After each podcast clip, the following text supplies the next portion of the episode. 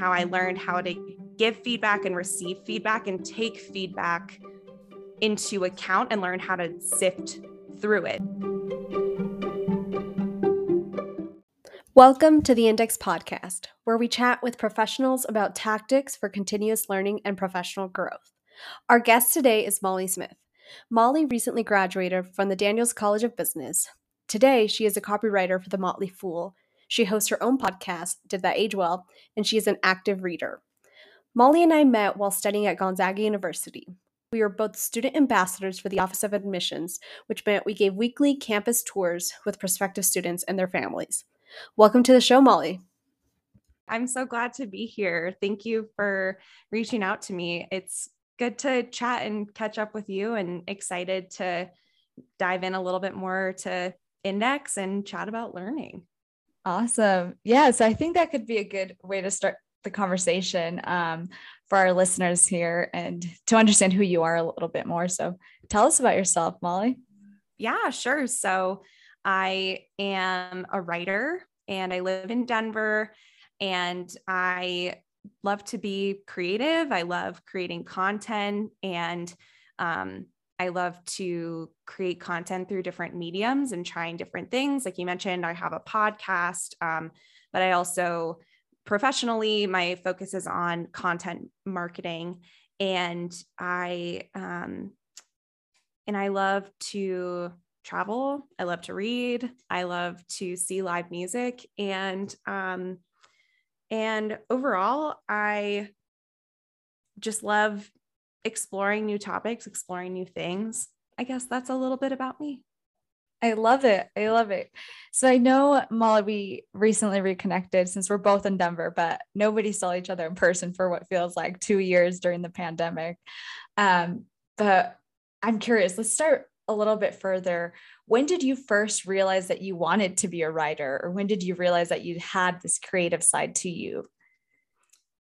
You know, I've always enjoyed reading and I've always enjoyed writing and I've always enjoyed making up stories. I think even since I was a little kid, I remember when I was in third grade, I was on my family computer making um making a magazine like a fake little magazine called Molly's magazine where I had like little features about fashion and about culture and I would make up these stories. And so I've kind of always I think had that creative drive in me but it really wasn't until I think high school or college that I started to realize that writing was something that I could do professionally and something that I could pursue in a different way than maybe just, you know, being a um, being a novelist or writing poetry that there's a lot more to writing and there's a lot of um, different avenues that I could take. Nice. I love that Molly's magazine story. That's right. for sure. I want to see a picture. Maybe hopefully somebody took a picture of those early days. Oh my gosh. Yeah. I'm gonna have to ask my parents if they have like maybe on some hard drive or like something saved from from 20 years ago. Yeah. No, I love that. so Molly, I'm curious. So you've started to kind of find out more about other career paths when you were in high school. And then when you ended up at Gonzaga, how did you decide like what to major in and what was your thought process there? Yeah, so when I started at Gonzaga, I had a number of ideas of what I thought I wanted to major in. I dipped my toes into psychology. I thought maybe I wanted to work in special education. I thought maybe I wanted to pursue English. I was kind of um, kind of on a journey of exploration. And then ultimately, I decided to major in English after taking a class my freshman year, my second semester in multimodal communication. So, what that looked like was throughout the semester, we would explore different methods of writing and communication. So, writing not just being like text on a page that you read left to right, but also using audio formats and using um, using visual formats and it was a really i think similar to what i was saying before i think it was an opportunity where i could see that writing and creativity and creation is more than just like words on a page. So that's what prompted me to major in English and also just because ultimately I really like reading and writing. And so um, so I wanted to do something that I liked that I knew was fun. And the English faculty at Gonzaga were just incredible, so intelligent and really supportive people. And I wanted to, I wanted to learn from them. That was a big part of it too. Gotcha. That makes sense. And so, what was your curriculum like? So, you talk about that class that kind of changed that trajectory for you. What were some of the more advanced classes that uh, challenged you to become a better writer? So, most of my more advanced classes were uh, peer workshop style. So, for instance, like my advanced fiction writing class was um, the type of class where all of the students would bring in their stories, they would bring in their assignments, and then we would workshop them as a group and we would offer each other feedback.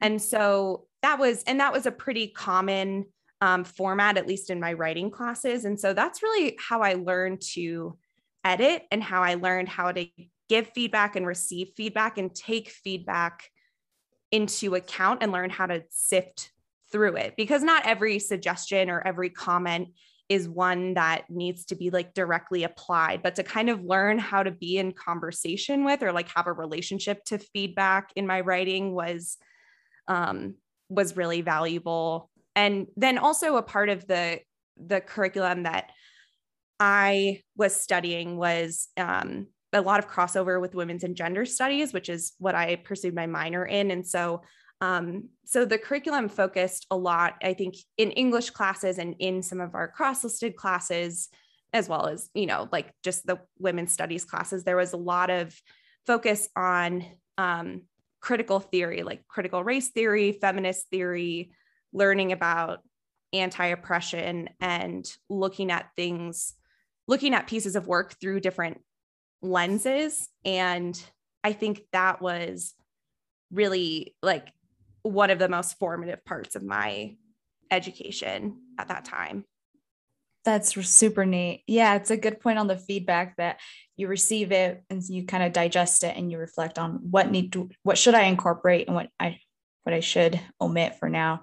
And that's yeah. really cool that you were focused in on um, the woman and gender studies and how that had such a critical um, inflection point for you in in your learnings. And so that sounds awesome for your Gonzaga journey. I'm curious. So then you're a senior in or a senior in college. It's 2016. What's your thought process for landing your first job um, right off the bat? Well, when I graduated from college, I was still pretty uncertain what I wanted to do. And so I committed that summer to talking to as many people as I could who were doing things that I thought I might want to do. So I was really drawn to the nonprofit sector and spoke with a lot of people who were working in that field and um, learned about what they did and kind of got a peek into that world. And also talked with people from um, more traditional journalism backgrounds, people who were working for newspapers and news outlets, and ultimately, I think like from those conversations, I was able to get an idea of what I wanted to do at that time, which was nonprofit work. And even though I've pivoted since then um, out of nonprofit work, I think that having just like reaching out to people, um, I mean, I guess you could call it networking, like building a network, but really more like just reaching out to people and asking, like, what do you actually do when you go to work? You sit down at your desk what is the day to day like what does a journalist actually do when she sits down to like uh, like opens her computer what does she do and so that's that's kind of how i got an idea of what what a career path could look like and what other people were doing just learning from their experiences I love it. And then I know you spent some time at Junior Achievement. So it sounds like you talked to some folks. What made you want to land there um, soon after? I I had such an awesome time working at Junior Achievement, and what really attracted me to that organization and to that job was it was um, it really fit what I was looking for as far as bringing together my interest in communications, in digital marketing, and in writing, and then also in um, working for a mission oriented organization that was um, really pretty well known in the nonprofit space. And so, um, and I knew that I would gain exposure to a lot of other businesses since the organization is largely funded by corporate partners. So I did get to interface with a lot of people from outside of the organization who were working with some of our corporate sponsors, which was cool. Um, but yeah, ultimately, I guess I I decided to work there because a, a friend had recommended it to me. I had a friend who was working as an executive assistant there, and she was like, "Junior Achievement's an awesome place to work, and we have this position that seems like it would be a good fit for you." And when I when I interviewed with um, the the guy who would be my boss, he was just like we just really clicked and I think um, we worked really well together and I knew from the beginning that we would work really well together so that was kind of another thing that solidified it like okay this is a place where I want to be. Gotcha. That I love that story. And so why or what was the catalyst for you to think about returning to graduate school and ultimately pursuing that? Yeah. So I think that once I gained more exposure into the digital marketing world and learned how, um, you know, how to connect with audiences and how to spur them into action, I really, I think that like I found that I was really loving the work that I was doing more than loving like working for a nonprofit. And I don't mean to say that like it wasn't it wasn't like I wasn't aligned with the mission anymore. It was just like, oh, I could be doing this and I could be um I could be happy and I could be getting paid more, frankly. So um and I and I knew that I also had a lot to learn about the business world um coming from a liberal arts education really focused on um, creative writing and um, like critical theory and then being in the nonprofit space, knowing that I wanted to get into um, the private sector, it was kind of like, okay, what is marketing and what does writing look like in this greater context? Like, how does it function? And so um, I had kind of been like mulling that over, thinking about going back to school. Um, and I love school. And I've kind of like, even after I graduated undergrad, I decided to take the GRE because I was like, you know, I'll probably go to grad school. That's probably something I'll do. So um, the pandemic hit, and unfortunately, um, you know, because I was working for a finance education nonprofit, um, a lot of our work was in schools. Nearly all of our work was in schools, and schools were shut down. And um, the the organization was put in a position where we had to furlough a bunch of people, me being one of them. And I was kind of like, okay, well, I've been waiting for the moment that's right to go back to school. And I guess this is the moment. So that's, yeah, so that's what I decided to do. I love it. A mix of you always knew you were going to go back because you took the GRE early on and then mm-hmm. realizing that there was this global pandemic. So no better time than then. So I'm that's yeah that's good that you had already done all the steps to i guess the gre is a big step in the graduate application process so that's good. I'm curious now so you recently graduated um, mm-hmm. from business from the daniels college of business. I'm curious what has that transition been like now um, in your new role yeah so i graduated in june and i actually i start my new job tomorrow starting my job with the motley fool. I'm so excited um, and in the meantime what that has been looking like for me i guess you know kind of what my life and career has been looking like is um, a lot of freelance work and um, a lot of you know, talking and connecting with people, kind of doing a similar thing like I did um, when I graduated from undergrad, but just with a stronger sense of direction and talking to people more, not so much about like, what is it that you actually do, but what is it working? What is it like working at your company? And finding the companies that I really liked and places where I wanted to apply. Um, and so it was, yeah, a lot of networking, a lot of interviewing applications writing assignments you know um, all of the all of the labor that goes into applying for jobs. Um, and then in the meantime, just to to keep my creativity going, to keep writing, to continue building my portfolio, did um, some freelance work for an agency. Um, yeah. That's awesome. And how does writing for uh, for an agency as a freelancer work? So it varies from agency to agency, but generally, um, freelancers, like a freelance copywriter, is there to support the folks who are working at the agency and delivering um, delivering content that their clients can use. So for me, what that looked like was um, I would be assigned to a client project and I would deliver the copy to the team at the agency. They'd give me feedback. The company, like their client, would give me feedback, and then I would edit it. Sometimes, you know, it depends on the agency and their size. Sometimes there's a lot of feedback that, and it goes through a lot of different people and a lot of different channels. For some agencies, you know, especially if they have like a really tight relationship with their copywriter, they can pretty much just like give them an assignment and then and then like deliver it straight to their client and say like here you go. So um so yeah it's an interesting it's an interesting type of work model that i think works really well for a lot of people is something that i'm really grateful that i had in the interim and is something that you know i had some experience with before but um but for me having the stability of being with one company and um, and also you know i think i really lean more toward in-house marketing rather than agency work. I like to have my focus on one just like one client essentially.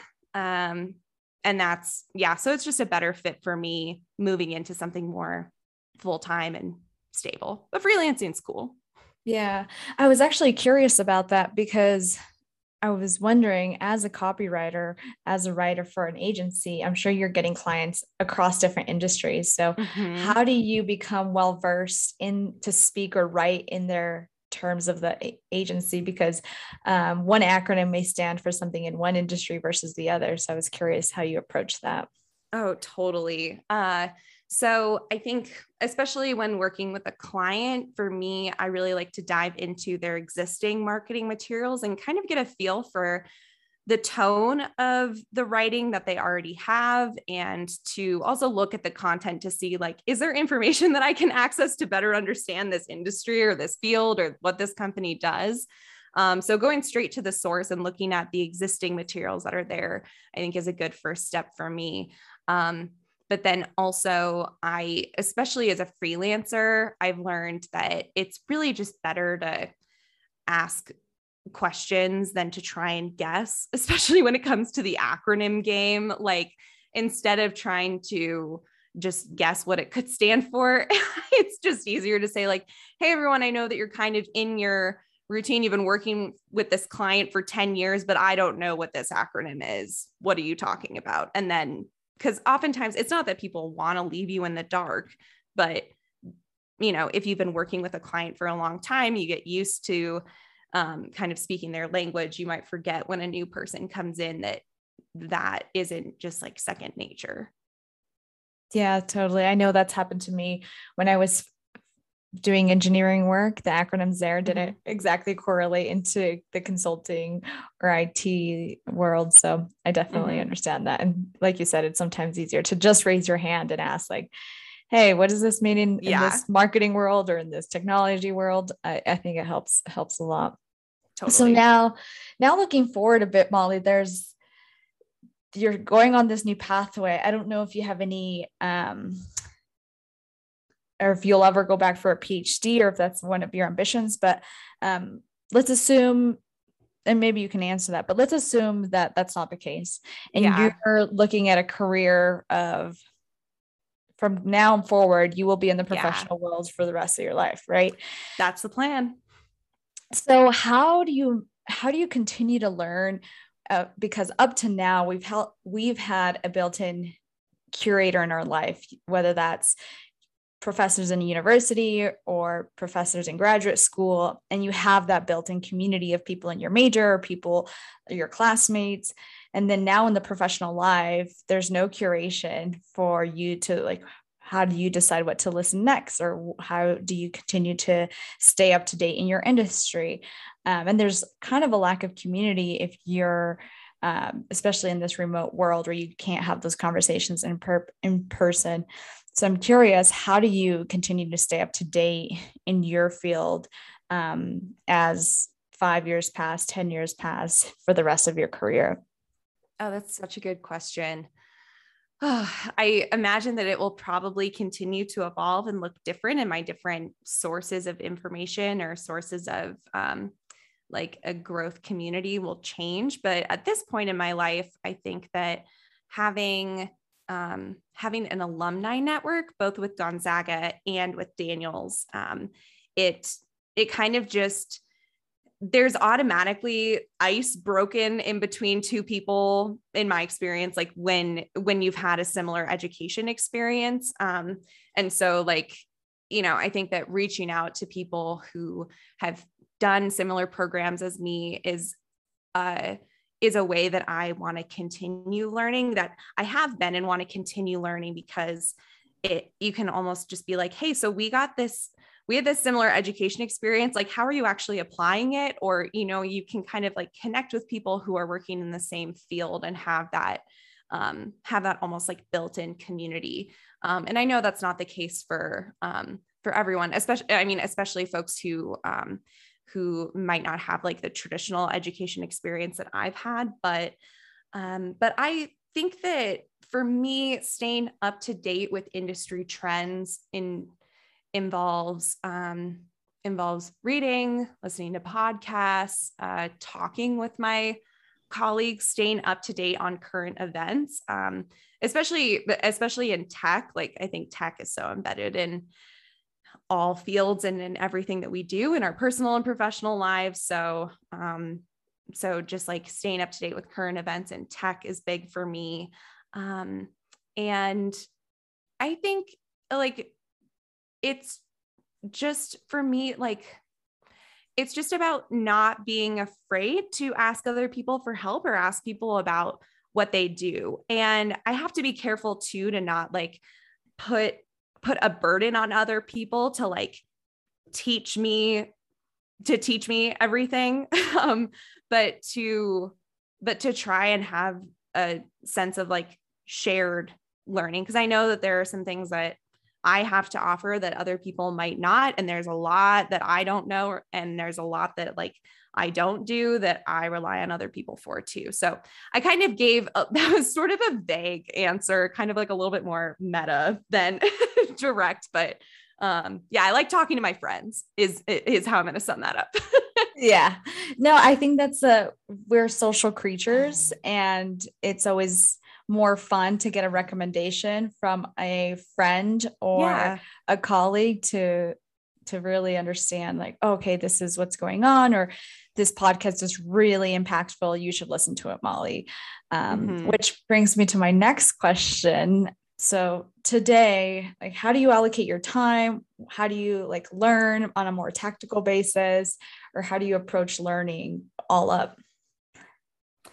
So um, right now i've been i've been doing some of my learning through um, through reading, some through podcasting. I've been listening a lot lately to the uh, Pivot podcast um, and also the Slate Money podcast because I'm trying to get up to speed on um, more of the financial world since that's what I'm going to be going into. And it's a field that I don't have a ton of experience in. So those have been kind of like my my main two that I've really been plugging into um, and I'm the type of person who, like, when I listen to podcasts, I I probably listen to like two hours of podcasts throughout the day every day. And I'm sure that'll change once I have a full-time job, but I I like to just throw in my AirPods when I'm doing stuff around my house or like when I'm driving or when there's just kind of like that downtime or even the time that I would spend otherwise like watching TV, I'll like throw in my AirPods and um and like work on a puzzle while I'm listening to a podcast. So um so yeah, that's kind of how I've been allocating that time.